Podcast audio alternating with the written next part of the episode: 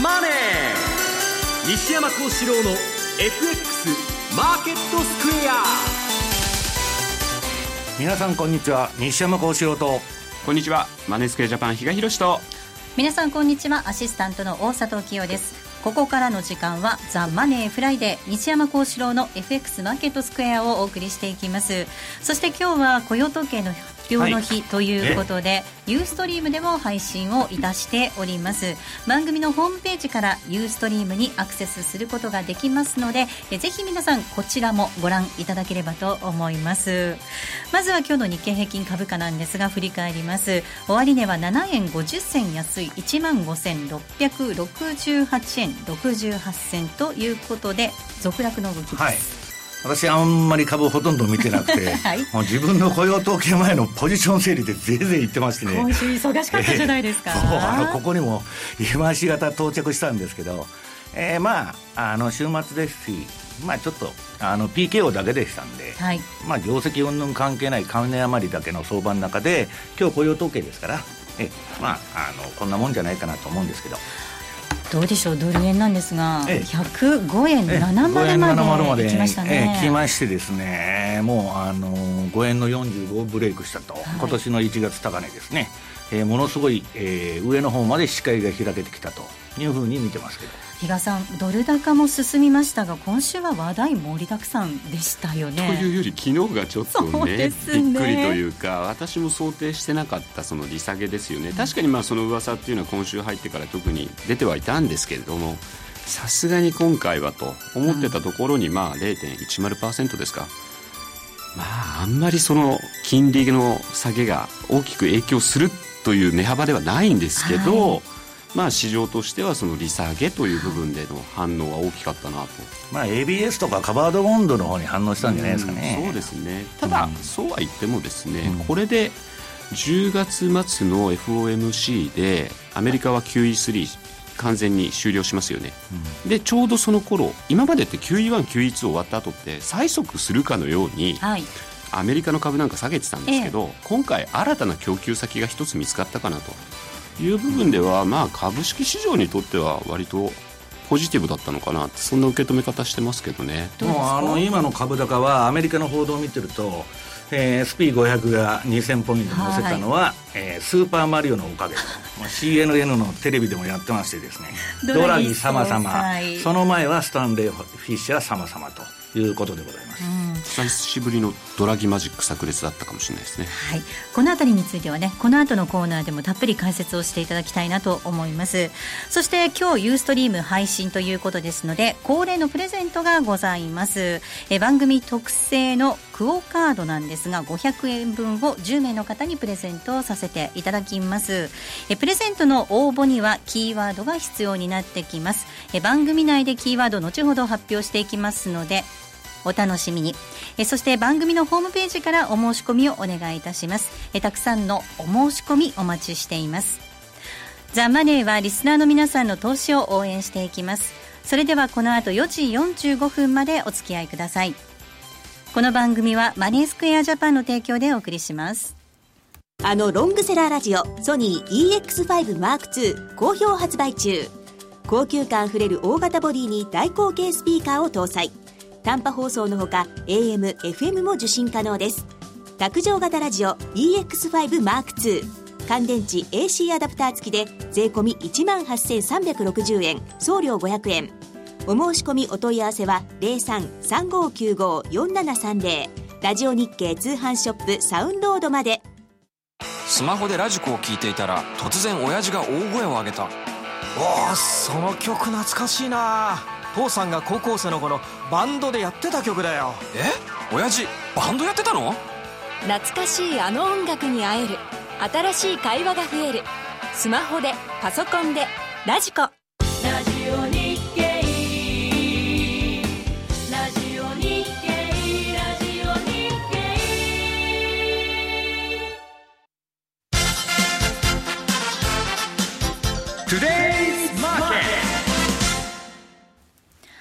それではこのコーナーでは足元のドル、えー、為替相場の動きについて解説をしていただくコーナーです。えー、まずは足元の為替相場の動向についてて確認しておきましょう。えー、ドル円なんですが、この時間105円29から32です。そしてユーロ円は136円22から28。そしてユーロドルなんですが、1.3を割り込んでいます。1.294142での動きとなっています。では、マネースクエアジャパンチーフアナリスト、西田明宏さんにお話を伺っていきます。西田さん、はい、よろしくお願いいたします。はい、よろしくお願いします。さあ、今週一気にドル高が進みました。そうですね。えー、今朝方なんですが、105円70をつけるところもありましたね。えー、そうですね。えー、まあ今年の年初に105円の、まあ、40前後だったと思うんですけれども、ついにそれを抜けてきたということで、年初内高値更新ですよね。はい、まあその後ちょっと戻してはいますけれども、まあ、比較的ドルの勢い強いかなという感じだと思いますね。うん、さあ、そして昨日は驚きもあったんでしょうか、ECB がさらに手を打ってきました、ね、そうですね。あの、まあ、あの、8月のジャクソンホールの講演では、その追加的な措置は用意があるんだっていうふうに、あの、ドラギ総裁が言っていたので、はい、まあ、完全なサプライズではないとは思うんですけれども、えただ、まだその、えー、なんていうんですかね、あの、長期の資金供給プログラムであったりとか、6月に、えっ、ー、と、公表した、発表したそのプログラムがこれからスタートするんですよね。ですから、まあ、その効果を見極めてからかなというふうに思ってたら、早めに手を打ってきたということですよね。まあ、あの、最近発表されてきた、その GDP の統計であったりとか、やっぱり物価統計がかなり下振れしてたので、で、ここで、えー、やはりその対応を迫られたということだと思うんですね。で、えーまあ、市場金利のあ、失礼しました、政策金利の引き下げっていうことでいうとですね、はい、まあ、あの短期の市場金利はもうずっとほぼゼロになってたので、それだけではそのあまり効果はないと思うんですね。ですから、えー、今回の措置というのは、えー、ECB がその事態を静観するのではなくて、積極的に対応してるしようとしてるんだよというこうアナウンスメント効果を狙ったものだと思いますね。はい、で次に、えー、今度はその、えー、資産担保証券というんですかね、ABS を、まあ、購入するという方向で、まあ、まだこうやることあるんだというような感じだと思いますね。うん、あの、FRB が今後出口に向かう一方、ECB は緩和ということで、はい、これかなり強弱がついてきそうですかね？そうですね。はい。方向としては全く逆の方向になりますので、うん、まあそういう意味では、そのユーロドルっていうのは、まあユーロ下落方向っていうのが、まあ出やすくなると思いますよね。うんまあ、昨日のあ昨日から今日にかけてのそのドル円の動きもそのユーロドルにまあ引っ張られるというか、はいえー、まあドルの強さがこう際立ってるんで、まあ円が売られてるっていう面もあると思うんですよね。うんユーロ安ということなんですが、このトレンド動き、どれぐらい続くもんなんでしょうかね？そうですね、まあ、あのまだその長期の資金供給っていう追加策がこれから始まりますし、それから、まあ、ABS の購入については、次回10月に詳細を発表するっていうことを言ってるみたいなので、はい、そういう意味では、そういったプログラムが実際にこう動き出すっていうところまで、やっぱりまだまだその期待感っていうんですかね、市場の観測っていうのは強まりやすいと思いますから、やっぱりしばらくは続くんでしょうね。はい、さあ、そして今夜は雇用統計ということで、はい、今回の注目度という点ではどうなんでしょうか？そうですね、まあ、過去数か月というのは、まあ、数字が、まあ、ある程度良くてもですね、はい、まあ、イエレン FRB 議長が、えー、もっと他の質の部分も見ると、あまり労働市場は十分には改善してないよっていうことで、金融緩和を続けるっていうことを、まあ、ずっと言ってきてたんで、あのいい数字が出ても、まあ、反応がすごく短期的ですぐ終わっったと思うんですね。そうですね。目先の高値になってましたね、えー、そうですよね。ただ、最近ちょっと変わってきたなというのは、やっぱり8月の20日に FOMC の議事録が公表されてからだと思うんですけれども、はい、えー、その FOMC の、えー、メンバーたちの中で、やはり労働市場の改善っていうのをもっと評価すべきじゃないかとか、あるいはその金融、えー、緩和を続けるということに関しても、そのかなりの期間続けますというその言葉自体が、えー、適当、適当だ、ないんじゃないかとかですね、そういう意見がやっぱかなりこう、外にで漏れ聞こえてくるようになってるんですよね。はい、ですから、えー、その雇用統計が、まあ、雇用者数であったり失業率っていうところで、まあ、改善を見せればですね、それなりにやはりこう FOMC の内部の力学というのが、えー、利上げを前倒しするというんですかね、早い段階にやるという方向に傾くんじゃないかっていう、その市場の見方がそっちの方向に出やすくなってると思うんですね。ですから、えー、まあ、やっぱりその数字に対して、えー、金利なり為替なりが結構反応しやすくなってるんじゃないかと思いますね。はいはい、さあ、では来週の注目点なんですが、どのあたりになってくるんでしょうか？はい、まあ、来週はですね、いくつかあイベントなり指標があって、えー、ニュージーランドの中中央銀行があ政策決定会合を開きますけれども、えー、ニュージーランドドルの水準っていうのがまあ正当化できないとかですね、かなりこう、介入にをほのめかすような言葉を言っていたので、まあそれは来週も出てくるかどうかっていうことであったりとかですね、それから日本の GDP、これはまあ改定値ですけれども、えー当初発表のマイナス6.8%っていうところがさらに、はい、下方修正されるという見方が強いので、うん、これはその日銀の緩和期待というのにつながっていくと思いますよね。それから、えー、あとはですね、アメリカの仕様で小売売上高とか消費者信頼感があるんですけれども、再来週に FOMC がありますんで、はい、まあ今日の雇用統計によってもだいぶこう市場のムードっていうのは変わると思うんですけれども、うん、まあそれがその来週の、えー、アメリカの仕様によってさらにフォローアップされるのかですね、あるいは微調整を余儀なくされるのか、まあ、このあたりで、その再来週の FOMC に向かっていくという、そういう準備の局面になるんじゃないかなという気がしますね。はい。西田さん、ありがとうございました。はい、どうもありがとうございます。ここまでは西田さんにお話を伺いました。さて、西山さん。はい、まずは何と言ってもスーパーマリオこと ECB の、うん、ドラギ総裁、ね、フィッシャーさんの教え子でもありますね。はい私、あの、この人は昨日なんかいきなりドラギマジックやったんで、その後夜中ミーティングになりましてですね、もうせいぜい言っとんですけど、はい、えまずあの、チャートをちょっと出していただきたいんですけど、はい、何ミーティングしたかというとですね、ユーロドル冷やしと ECB の金融政策というチャートをちょっと画面出たら出していただきたいんですけど、はい。うん、もうあの、欧米の投資家というのはですね、ロジックで動くんですね。はいもうあの、相場もそうなんですけど、勝つ時も理路整然、負ける時も理路整然と。うん、で、このユーロドルの、えっと、チャート出ましたっけ？え、それを見ていただくとですね、これあの、ユーロドルの冷やしと ECB の金融政策。はいが書いてあるんですけど、もう流れが変わったのがですね、えー、2014年6月5日。これ ECB 利下げしましてマイナス金利導入と。もうここからユーロのデフレ宣言が始まりましてですね、まあデフレでないってドラギは言ってるんですけど、えー、ユーロは下の流れはもう動かないだろう。いやいやもう明らかにデフレデフレです、デフレです、うん、もう金利も何見てもデフレで、はい、えー、ジャパナイゼーションの動きと、えー、日本化ですね。で、じゃあみんな、えー、どこら辺まで攻めようかっていうミーティングなんですね。はい、えー、もうユーロは、あの、後で日足のチャート、まあ、えー、出していただいたらもうトレンド相場なんで、7月から。はいね、みんな投機筋は、まあ、この放送でも言いましたように、私の周辺のファンドはユーロガンガン売ってるという相場が続いてましてですね。ユーロドル。えー、はい。で、あの、プラス、えー、っと、S という黄色いマークが冷やしのチャート。ユーロ買い、えー、シグナル点灯中と。ユーロ買いシグナル。あ、これユーロ売りだ。すみません、はい、間違えてます、はい、ユーロ売りね。はい、後で訂正しておきましょう。ユーロ売りシグナルですね。ユーロ売りシグナルが点灯してましてですね。はいで、これどこまで引っ張るかっていうのはテクニカルに従順にやるだけなんですけど、まあ、おおよその目安としてですね、えー、1.2750。ここが前の安値として存在しとんですね。まあ3点ぐらいこの27、28から27近辺でありまして、まあ、とりあえず前の安値までは行ってもおかしくないと。今すぐ行くっていう話じゃないですよ。うん、えー、まあ、目先はまあ反発してもですね。で、まあ、えー、ゴールドマン・サックスがすごい弱気な、えー、見通し、まあ、これ当たるかどうか別としてですね、えー、ユーロを、えー、の見通しを下方修正してきたと。で、まあ、これ3か月後1.29、6か月後1.25、12か月後1.2とかなってんですけど、まあ、それは当たるかどうか別としてですね、まあ、基本的にこれあの、中央銀行の完成相場というか政策相場ですから、えー、ドラギのそのユーロ安誘導、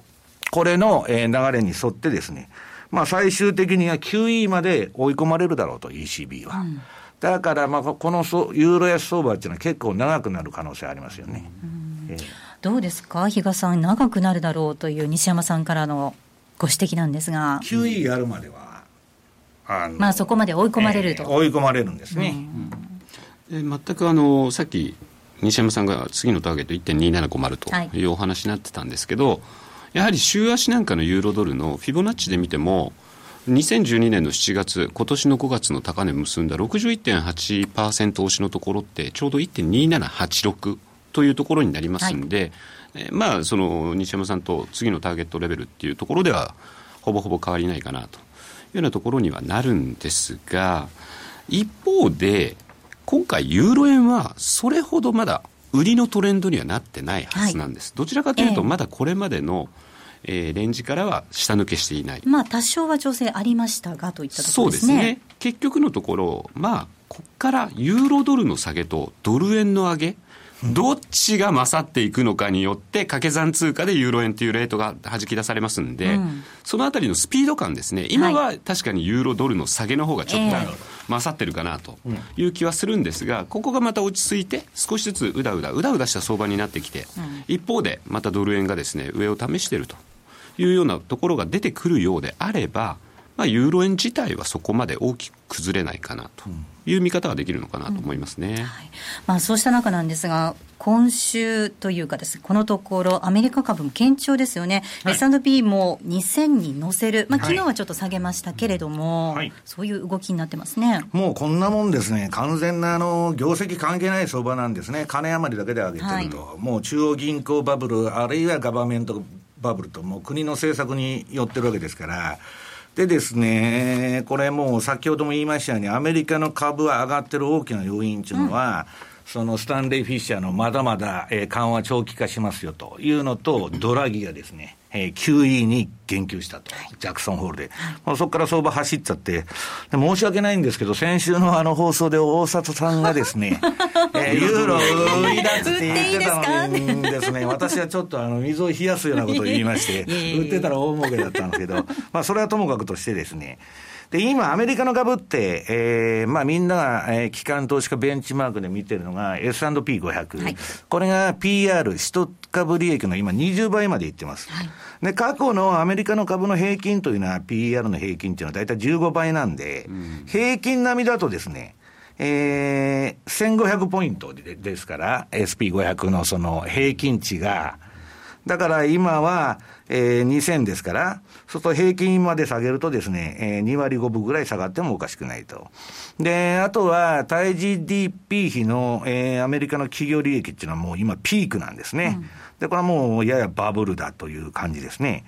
だからまあ、あの、その、対 GDP 比の企業利益を過去の平均に回帰さすとですね、SP500 は、えー、3割ほど下がると。ただそれでもなんで上げてるかというとですね、業績関係ない相場です。金余りですね。はい、金余りだけです。はい、そういう点では日本も一緒ですよね。もう個別銘柄の業績なんか関係なくてですね、うん、えー、要するに消費税10%。はい、で、ユーロ売りはドラギや QE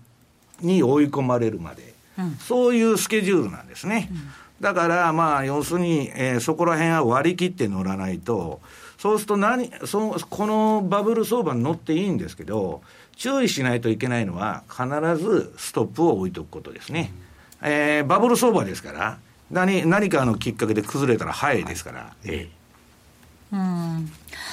あの比嘉さん、9月は波乱の月だなんていう話もありますけれども、ここまでのそのドル円の動きですとか、株の動き見て、どんなふうにご覧になりますか、まあ、ここまでですね、まあ、株は別にしまして、為替って、ずっと例えばドル円だったら101、103ぐらいのレンジをずっと続けてきましたよね。ということで、かなりやっぱりエネルギーが溜まってた。っていうのはまあ言えると思うんですけども、今回そこがですね、少しやっぱりちょっと上値をブレイクするということでですね、まあこれまでの鬱憤を晴らしてるのかなっていう、そんな感じはしなくもないんですけどもね。圧力がまあみたいに抑えつけられていましたんで、うん、まあその分やっぱりですね、投機筋も、もうレーバーデー明けからみんな乗らなきゃ損損と。はいいうことになってますんで、うん、えー、まあ、ちょっと、えー、今まで、まあ、まあ、半年ぶりのトレンド相場なんで、えー、結構、まあ、あの、爆発的にいってるなという感じはするんですけどね。ただ正直、今週ここまでっていうのは想像してませんでした。まあだから雇用統計で私は高値抜いてくるかなみたいな感じで見てたんですけど、うん、まあドラギが出ましてですね、うん、えー、それでいってしまったという感じですね。日本なんかはそれこそさっきお話にあったレーバーデーの時に大きく動きましたよね。またですね、あの PKO でですね、これもあの、この放送で言いましたように、はい、フィナンシャルタイムズにむちゃくちゃ書かれたんですね。アベノミクスは一本の矢と先週の話ですね。で何も内容がないと。で、えー、消費税を延期しろという提言を FT がしてまして、はいで、それでですね、まあ、日本の当局、まあ、財務省とか官邸が、あ、慌てましてですね、あの、フィナンシャルタイムズっていうのは影響力を持ってますから、はい、世界の投機筋みんな見てますから、こんなもんでアベノミクスに見切りをつけられたらたまらんと。いうことでですね、えー、今週の月曜日に、まあ、あるあの外資系の会社から先物買いがまず入ったんですね。で、その日はあのアメリカレーバーデーなんで。なかったですね。え、なかったんです。で、次の日、そのアメリカが休みの時というのはですね、日本って PKO 本当よく入れるんです。私みたいに20、あの、7、8年相場やってるとですね、ああ、また鬼の犬間にやったかと。うんうん要するにアメリカが休みの時に PK を入れるんですね。で、これ、あの、国内の某証券会社から、えー、トピックス型の最低買いとか日経平均の先物買いが出まして、で、まあ日経平均が大幅高したと。で、為替もそれにつれてですね、一緒にバーンと飛んだと。で、ある意味でまあ勢いがついて、えー、私的には良かったんですけど、まあ、どういうんですか、えー、結局ですね、うん、今、当局が考えていることは、うん、これからですね、この株を上げようと思ったら、もっともそれは年金だとかなんだとか、こういう PKO しかないんですけど、その、円安にしてですね、えー、トヨタとかそういう輸出企業の業績に下駄を履かすかないと。今、日本企業の業績上がってるのは円安で下駄履いてるんで、それを下げに上げ、さらに上げようと。そうするとですね、えー、ドル円で言いますと、当局の思惑からするとですね、な5円とか4円とかやってても意味ないんですね。今日みたいにあの5円の45を抜いて、6円とか7円とか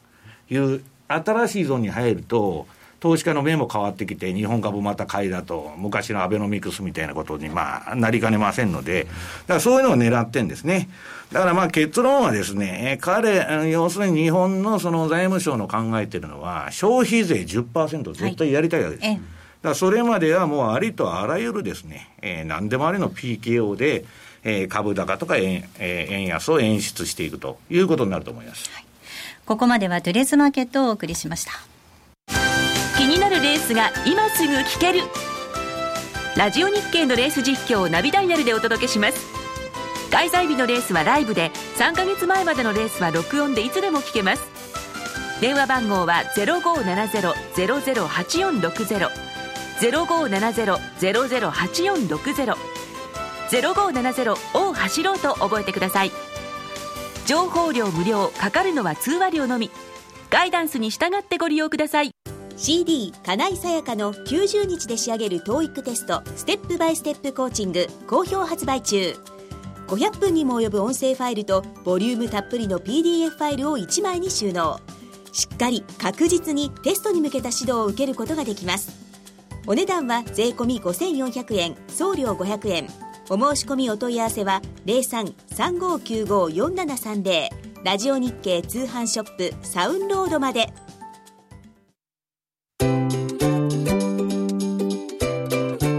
M2J トラリピーボックス。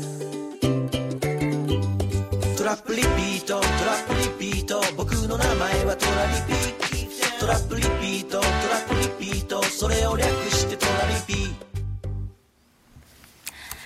あ、このコーナーでは FX 取引の考え方について比嘉さんに教えていただくコーナーです。はい、引き続き私が今週もバーチャルトレードを挑戦しております。ただもう今週は本当痛恨の極み。このドル円の動きに乗れなかった。痛恨の極みですよ。というのもですね、あまりに急にちょっと動くので、はいうん、どこでどうやってエントリーすればいいのか、どのタイミングでっていうのをちょっとこう見てるうちに逃してしまって、ったんですね。という実はですね、うん、そういうお客様ってやっぱりあの当社の個人投資家の方の中にも結構多くいらっしゃるかなと。先ほどのコーナーでも申し上げた通り、えー、例えばドル円であれば101、103というこのレンジが長い間続いてましたので、はい。えー、まあ、大体お客さんもそこから、まあ、目が慣れてない、ね、そうなんです。1円ぐらい上に持ってって、まあ、例えば101、104ぐらいまではこうずらしてたと。いうのが、今回もう今週抜けましたといったときに、じゃあどうすればと。いうようなですね、やはり悩みっていうのはあるかなと思うんですが、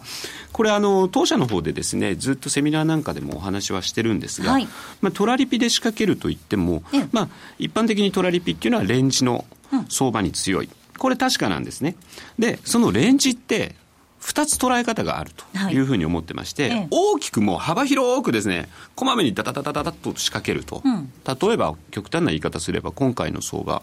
えー、95、105とかね、ああ。いうような感じで仕掛けておくとはい。いうような、まあ、ワイド戦略みたいな、そんな言い方になるんですけど、まあ、そういうふうに。取るかによって全然違いますもんね。ん狭く切るのか大き一く切るのか。方で、やはりこんなにいっぱい入れておくっていうことは、元手が必要になるので、はい。それだったら少しずつこう細かくその間に入れて、ええレンジが変わったらそっちについていく、実を言うとですねレンジ相場って細かく見てると、結局はその時々ははい。あのトレンド相場ってレンジのレンジ相場がいくつか積み上がっていく、はい。積み下がっていくみたいなそんな感じになると思うんですよ、うん。ですんでそこで最初決めたレンジから次上についていく。一旦それまでのレンジを外してですね上についていく。スイッチングっていうんまあ、ですけど、ブレイクアウトですね、そうですね、はい。まあ、そういった戦略をすることによって実はレンジだけじゃなくてトレンドにもついていくことは可能かなというのをですね、まあ、あのお伝えしてたんですが実は今日今週がまさにそういうような、あの相場付きになったのでこれまでこのコーナーでもお話はしてなかったので逆に今日お話できたこと良かったかなと、おそらくまたあの個人投資家の皆さんもどうすりゃいいんだろうっつってただ眺めてましたと。いうような感じの声が聞こえてきそうなのであえて今週はそういうお話ができてよかったかなと。いうふうに思ってますし、はい。であのー皆さんにですねあとお伝えしたいのはとにかく今回ドル円まあ今日雇用統計ありますけど、はい。これまでの101、103のレンジではもう間違いなくなくなってきたので、はい。もう変わってますね。そこはしっかりと例えば今日の雇用統計を見て、その後どうなるか分かりませんけれども、しっかりとですね今のレンジがどの位置に変わったのかというのを把握した上で次の戦略をこの週末に練っていただきたいなとおそらくですね今回105っていうのがはい。目が慣れてない、はい。西山さんもさっき横で言ってたんですけど、目が慣れてないからかえって高く見える。その通りだと思います、一方で下がるだろうと思ったんですね104って滞留時間すごい短かったので、104っていうのは今度変えるはずとなんです、はい。ええええ。それが例えばボリンジャーバンドのプラス1シグマあたり104円の30ぐらいです、あもう少し上に今上がってるんですかね？ボリンジャーの。プラス1シグマは、104のえー、4の60です。60ぐらいまで上が60ってですか、プラス1。えー。はい。で、ちな13みに日の後移動平均とかね？でそう21日が3円の60なんで、3円の56銭なんで、まあ、もうそこら辺も硬いと、その上の4円が硬いですね。ですんで、今回、もう週末には必ず、今のレンジっていうのをしっかりとそれぞれの通貨ペアで把握しておく必要がある。ですんで、それを受けて週明けからまた新たな気持ちでですね、マーケットに臨んでいただきたいかなというふうに思う。そんな週になってますね。はい。もう景色は変わってるわけですね。そうなんですたんですけど、私は景色なんて、あの、あんまりね、関係ないんです。今、例えば今日ドル円が200円でもう私は買いたいと思ったら買うんです。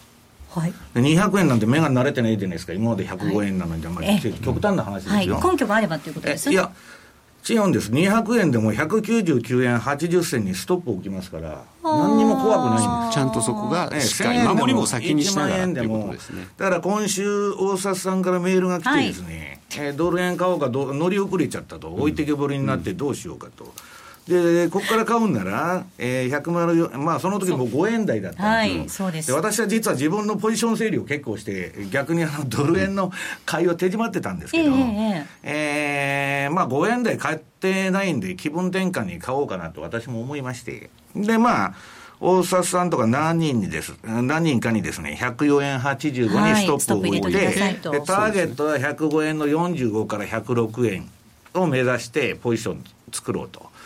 で、大札さんはそれに乗られませんでしたけど、他の人が乗られましてですね、その人が偉いと思うのは、ええ。私が言ったは4 4円の円の85 85のストっていうのップついてるんはで、すよね。その人は1回買って、ストップ1回打たれて、で、また買ってストップ打たれて、それでも上がると思ってるから、何回でも入ってるんですね。で、何が大事かって言ったら、目が慣れてないとか、105円買って103円まで落とされたらどうしようとか、恐怖と欲望のゲームですから、相場は。怖いんでやめようってなるんですけど、ストップさえ置いたらですね、100円でも200円でも関係ないんですね。だから、そういう局、その、どういうんですか、こう、やっぱ自分が、あの例えばユーロ売りたいとかドル買いたいとか思ったらですね、そこでやっぱりとりあえずポジション取ってみると。で、ストップさえ置いといたらですね、えー、何も怖くないと。いうことだと思うんですね。はい。備えあれば売れない。その、ええ、あとはですね、こういう相場の時って、じゃあどこまで上がるのっていう結構ご質問とか受けたりするんですけど、はい一つ、まあ、あの覚えておいていただければなと思うのはよく西山さんとも話するんですよ13日移動平均のプラスマイナス2%大体このぐらいのところでですね、まあ、下がるときだったら収まる、であの上昇トレンドの場合はですねそこで一旦はですね相場が落ち着くというようなあのことがありますのでちょっと面倒くさがらずに、その時の13日移動平均線、これ結構ここのところ日によって変わってますんで、はい、そこを確認した上で、まあ、かける1.02。かける98%で両サイドをですね、大体今この辺なんだっていうのをですね、自然に把握しておくっていうことも大事だと思います。はい。ここまでは M2J トラリピボックスをお送りしました。マネースクエアジャパンは FX は投機ではなく資産運用であるをモットーに、特許取得済みのオリジナル発注機能や独自のリスク管理ツールの開発により、今までとは違った取引スタイルを個人投資家の皆さんに提案しています。さらに、マネースクエアジャパンは単に FX サービスを提供するだけでなく、皆さんの投資スキルアップにも貢献したいと考えております。具体的には、ご自身の理論的な投資判断のもと、FX 運用を行えるよう、経済や金融に関するしっかりとした知識、情報を提供する M2JFX アカデミアです。学長には著名な金融アナリスト吉田久さんを迎え、誰でもファンドマネージャーという究極の目標を掲げ、多彩な教育プログラムを実施しています。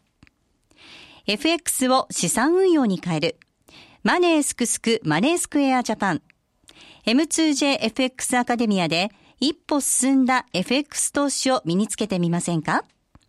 ?M2JFX アカデミアの詳細はマネースクエアジャパンのホームページをご覧ください。マネースクエアジャパンが提供する外国為替証拠金取引は、外国為替相場の変動や各国市場金利の変動により損失を被ることがあるほか、その損失は投資金額を上回る恐れがあります。取引説明書をはじめ、契約締結前交付書面などの内容を十分にお読みいただき、ご理解の上お取引ください。なお取引に際しては所定の手数料がかかります。金融商品取引業者関東財務局長金賞第296号。株式会社マネースクエアジャパン。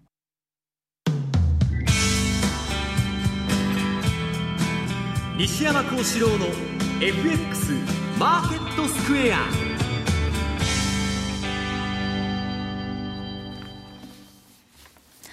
このコーナーではマーケットの見方について西山さんに解説いただくコーナーです。え本日のテーマなんですけれども、はい、消費増税と GPIF、はい、そして今後のマーケットということです。はい。えー、まず、その前になんか、せっかくチャート持ってきたんで、うん、ドル円のチャートを出してもらってですね、冷やしの。で、ここの、チャートのあの、ローソク足の一番外側のバンドですね、あの、紺色のちょっと太いやつ。これが先ほど言われた、比嘉さんが言われた13日の、えー、プラスマイナス2%のバンドだと。で、大体この辺を目安にですね、えー、相場の動く範囲というのを、うん、まあ我々が見てるということですね。はいで、今言いましたように、これまあ、昨日の段階のチャートなんで、もう、また相場が上がっちゃって、確実にチェックえー、私が書いてる、えー、1シグマ 1STD のですね、えー、104円44のストップになってるんですけど、はい、これが今60です。うん、だから私のポジションは、この60がニューヨーククローズで切れるとですね、はい、自動的に強制利食いになっちゃうというのが今の私のポジションなんですね。で、ターゲットはもうどこら辺まで見てるかというとですね、まあこれはあの今すぐ明日とか明後日じゃなくて、えー、まあ106円50から7円ぐらいまでやってもおかしくない、えー、チャートの方だと。で、今日の雇用統計に関しましては、えー、20万を割っちゃったらちょっと挑戦になるかなと、比、嘉、さん、どうですか？そうですね、20万はでも維持できれば特段、ええ、あの市場予想が22、3万ですよね,、まあね、その数字によってのアメリカの金利の動きにもよるんですけど、まあ、ドル円がですね今週105円以上で、えー、来週の東京マーケットに帰ってきたら、これ、かなり強いなと。うんで、割っちゃった場合も今の1シグマの4円60。で、その下の4円。で、その21日のさっき言った3円の60ぐらいもかなり硬いなというふうに見てます。だからまあ、大きなレンジで言うとですね、まあ3円50から、えー、100丸、まあ、あ6円50ぐらいの、えー、レンジで、えー、まあちょっと動くんじゃないかなというふうに見てます。はい。さあ、そして、まあ、先ほども消費税がを上げるまでは、政府は何でもしてくるんじゃないかっていうお話もありました。はい、そして、も悲願ですからね。ね、はい、で、そして今週内閣改造ということで、第二次安倍政権発足したんですが、厚労大臣、塩崎さんということで、ちょっとこれも話題になりましたけれども。ちょっと材料に使われましたよね。後でですね、相場のまた新聞記者がですね、書いとるだけの話でどうでもいいようなですね。えー、ことだと思うんですね。GPIF 改革にも積極的なんていう話ありましたけどね。それは塩崎さんでなくて、私が厚労大臣やっても、はい、同じことをやるだけですから、うん、あんま関係ないなと、でそれよりも、今、気にしてるのはですね、はいえー、海外投資家もこの日本の PKO 相場に乗ろうということで、ええ、まあ、あの、おしめ買いの意向を示してるんですけど、私のところに質問が来るのは、うん、その GPIF は、いつ買い買うんだと。はい。まあ、それ、それだけですから、業績も何も関係ない PKO 相場ですから、いつ買うんだという話になっとるわけですね。で、これは、シンクタンクとか証券会社によって、その GPIF の買い余力っていうのは、まあ、いろいろ出てるんですけど、まあ、一応4.1兆円って言われてるわけです。うん、で、これがいつ出てくるんですかと。で、私は知りませんと、そんなの。えー、官僚でもなんでもないのに、そんなもんわかるかというふうに答えてるんですけど、ちょっと気になるのはですね、はい、9月3日の日経新聞に、えー、GPIF の底あ底上げ底上げ効果、市場にた、えー、漂う疑念と、はい、で、これって今 GPIF ってですね、えー、何兆円でしたっけ、120兆ぐらい持ってるんですけど、うん、えー、少子高齢化で今の年金もらう人が多いんで、毎年5兆円ずつ資産が減っていくわけです。切り崩してるんです、ね、そう、持ってる国債売って、その年金の支払いに当ててるんです。そうするとですね、4.1兆円の買いといってもですね、えー、えー、実際毎年、まあこれ事実として2009年以降は年5兆円前後を、うん、えー、国内債券の償還や売却で捻出していると。はい、で、127兆円の運用資産が年5兆円のペースで減っていけばですね、株の、要するに分母減るわけですから、うん、えー、比率が比率が自動的に高くなると。うんうんうん、となるとですね、えー、GPIF で買いだなんだって言ってるんですけど、4、5年のタームで見ればですね、仮に4、5年かけて GPIF が株を20%に持ってこうと比率を、なった場合に、買い需要ってゼロなんですね。自動的に上がっちゃうから。だから、これは海外勢から突っ込まれてですね、30兆円とか、あ30%とか35%に上げないと、買い需要なんて出ないんじゃないかと。だからその4.1兆円のその資金でも5年ぐらいにならしちゃうと、何もないんで、まあだから果たしてそのこれを前倒しでですね、株を買い上がるような形でですね、出してくるのか、消費税10%に、えー、達成までの年末までに出してくるのかどうかっていうのが、今焦点になってるんだけど、ちょっとそこら辺分かんないですよね。ね比嘉さん、あの、GPIF といえば世界最大の年金でね、少しでもその資金が株式市場に向かったら市場に大きなインパクトなんていう話もありますけれども。1%で1兆円超えますからね、資金としては。でも今の話だとね。そうなんですよね。で、だから、で、結局、彼らは運用してちゃんと年金支払うっていうそこの部分っていうのが根底にあるわけで、はい、なんかちょっと塩崎さんがねベンチャー企業なんかにも投資するんだとか、うんね、ちょっとそこまでなんか突っ込めるのというようなちょっとドキッとするような発言もあったりとかしてですね、うん。あのそう考えると、本当にこれがいつ出てくるのかっていうのは、神の味噌汁はいいと思ってるんですか？ベンチャー企業、未公開株をあの 年金が買うと、いやもちろん普通はありえんでしょ。ありあのもちろんね、そのベンチャーの支援っていうのは必要なので、はい、やるべきことはやらなきゃいけないと思いますけど、それが年金の資金でやるのが正しいかどうかっていうと、また別の話かなって思いますよね。だからちょっとそういった部分で、またちょっと先走ってしまった時が、市場のですね、それまで、まあ、盛り上げるだけ盛り上げといて、落とされるみたいな、そういう部分のちょっと不安はありますけどもね。だからこの問題の結論を言うとですね、はい、PKO が入るととにかく相場上がるんです、短期的には。ただ私みたいにその二十何年も相場やってると、過去の PKO 相場っていうのは結局破綻するんです。うんそりゃそうですね。企業、株っていうのは皆さん企業業績上がって、うんぬんで買っていくもんなんです。金余りで買うもんじゃないですから。で、そういうその無理にやったのものは平均に回帰するということになりますんで、だからまあ気をつけないといけないのは、景気のいい話ばっかしてるんですけど、まあそんなに簡単にいくのかと。で、まあもう一つは、その外債の方もですね、ものすごい積極投資して、はい、えめちゃくちゃな円安になるような話が出てるんですけど、えー、っと、私がいつでもこの放送で言ってるように、良い円安っていうのは、そんななかなかそうですね。進まないんです。まあ、とにかく注意必要な相場っていうことですね。はい。はい。ここまでは FX マーケットスクエアをお送りしました。あのロングセラーラジオ、ソニー EX5 M2 好評発売中。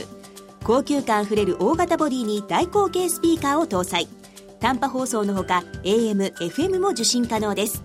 卓上型ラジオ EX5 M2。乾電池 AC アダプター付きで税込1万8360円送料500円。お申し込みお問い合わせは0335954730ラジオ日経通販ショップサウンロードまで。ラジオ日経ポッドキャスト。過去に放送した番組の一部やポッドキャスト限定の番組を iPod などの MP3 プレイヤーでいつでもどこでもお聞きいただけます。詳しくはラジオ日経ホームページの右上にあるポッドキャストのアイコンからアクセス。ラジオ日経ラジオ日経ラジオ日経。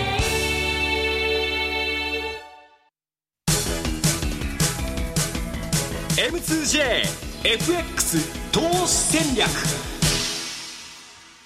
このコーナーではこのところの為替の動きを解説いただきながら、来週に向けて M2J ストラテジストの比嘉さんに FX の投資戦略伺っていきます。お願いいたします。はい。実はですね、ここのところの相場でですね、私が、ん？ってずっと思ってるのが、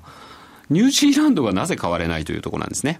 まあ、あの、なんかこう、ちょっとたまにネタが出るとですね、あの、乳製品価格の、また価格が下落したっていう、はいで、一方で同じオセアニア通貨の5ドルに関しては、今週も結構指標が出てました。で、予想よりもいい数字ですね。っていうことで、割とそっちに買いがいってるかなというふうには思うんですが、